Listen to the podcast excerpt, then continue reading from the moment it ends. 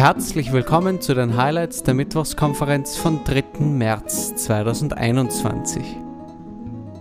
Unser diesmaliger Gast war Anita Winter, Leiterin der Gamaral Foundation. 112 Teilnehmerinnen und Teilnehmer waren zu Gast bei Professor Dr. Andreas Meislinger.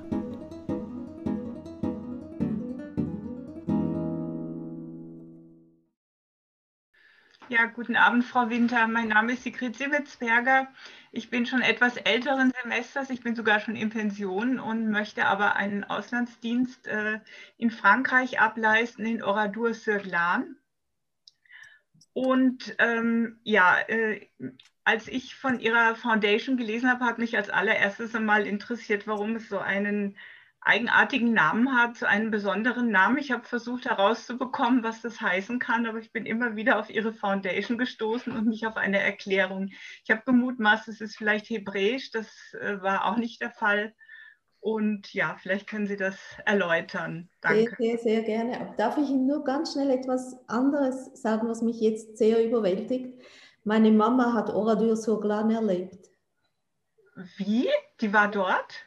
Ja, meine Mama war dort und ich würde Ihnen das, und ich weiß, dass das ganz, ganz wenige Menschen mit eigenen Augen gesehen haben. Meine Mama hat, wurde 1934 in Nürnberg geboren und war auf einer der allerersten Deportationszüge.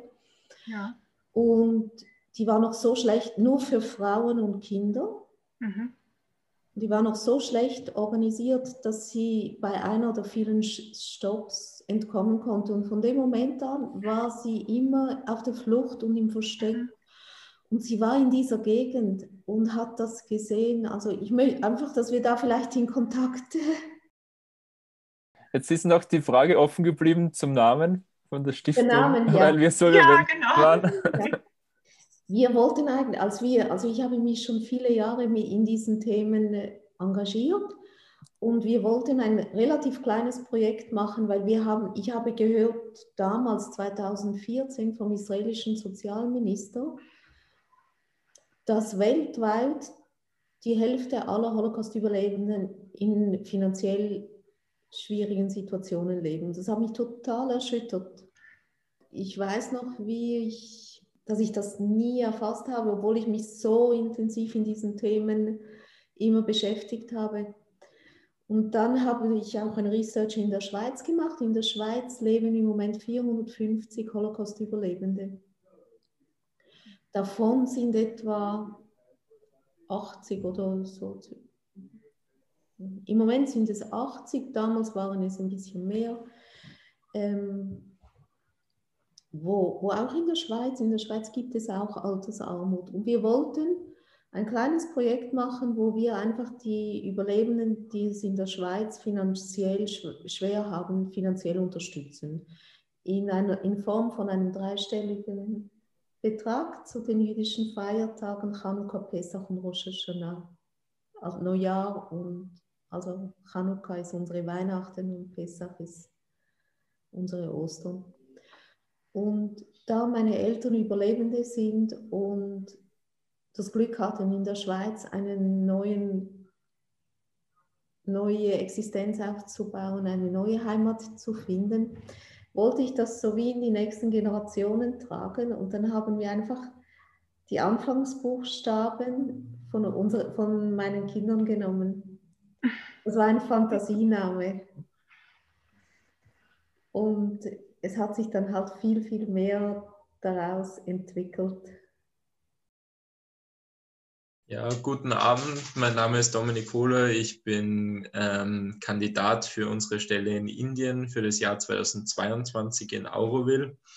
Und ähm, Sie haben vorher schon die Resilienz erwähnt, die Sie bei Holocaust-Überlebenden immer gespürt haben. Und deswegen wollte ich jetzt fragen, was können Sie, was können wir ähm, von diesen Menschen, die solche Erlebnisse gemacht haben, solche Erfahrungen durchlebt haben, was können wir da mitnehmen, was für Einstellungen, was für Eigenschaften, die uns vielleicht in unserem Leben weiterhelfen können? Ja, das ist eine sehr, sehr gute und sehr differenzierte Frage. ich bin einfach persönlich sehr beeindruckt von den Holocaust-Überlebenden, die eine Zeit durchlebt haben, wo sämtliche Menschen, wo sie keine Menschenrechte hatten. Sie wurden entrechtet, sie wurden gedemütigt. Und sie haben trotzdem die Kraft gefunden, nach all dem Unermesslichen, wo sie über, erlebt haben, man kann es kaum in Worte fassen, eine Familien zu gründen, ein neues Leben aufzubauen ja, von null, wenn, wenn wir mit den Überlebenden sprechen, die hatten auch, auch meine Eltern nach dem Krieg, sie hatten nichts, null. Sie hatten keine Heimat mehr, sie hatten keine Bildung. Sie konnten ja nicht in Schulen, weil jüdische Menschen durften nicht in die Schulen gehen. Dass sie diese Kraft hatten, trotz dem vielen Schrecklichen an das Gute des Menschen zu glauben und ähm, von Null auf aufzubauen, das ist, das ist unermesslich beeindruckend. Ich habe gelesen, dass Sie den Dr. Kurt Filia Preis erhalten haben für herausragende Leistungen im Bereich Holocaust Education. Und ich gerne wissen, was wichtige Aspekte sind und was Holocaust Education ähm, spannend und effektiv macht und wie Sie das in Ihrer Arbeit umsetzen? Das ist eine gute und sehr, sehr, sehr große Frage. Ich weiß jetzt gar nicht, wie ich das schnell und kurz kann erklären. Vielleicht an einem ganz kleinen Beispiel, wenn ich das erklären darf. Und zwar in unserer Holocaust-Erziehungsarbeit versuchen wir ähm, nicht unbedingt mit Zahlen, schon auch, Zahlen sind auch wichtig, zu arbeiten, dass wir sagen, es sind sechs Millionen, das kann man nicht erfassen.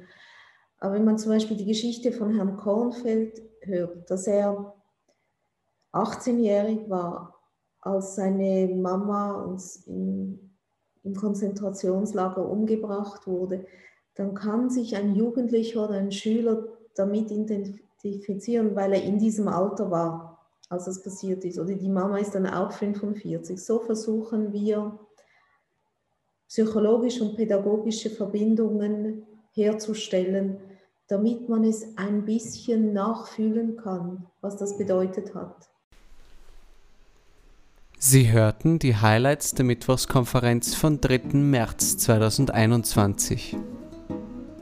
Für Details zu kommenden Mittwochskonferenzen sowie allgemeinen Informationen zum österreichischen Auslandsdienst besuchen Sie unsere Website www.auslandsdienst.at.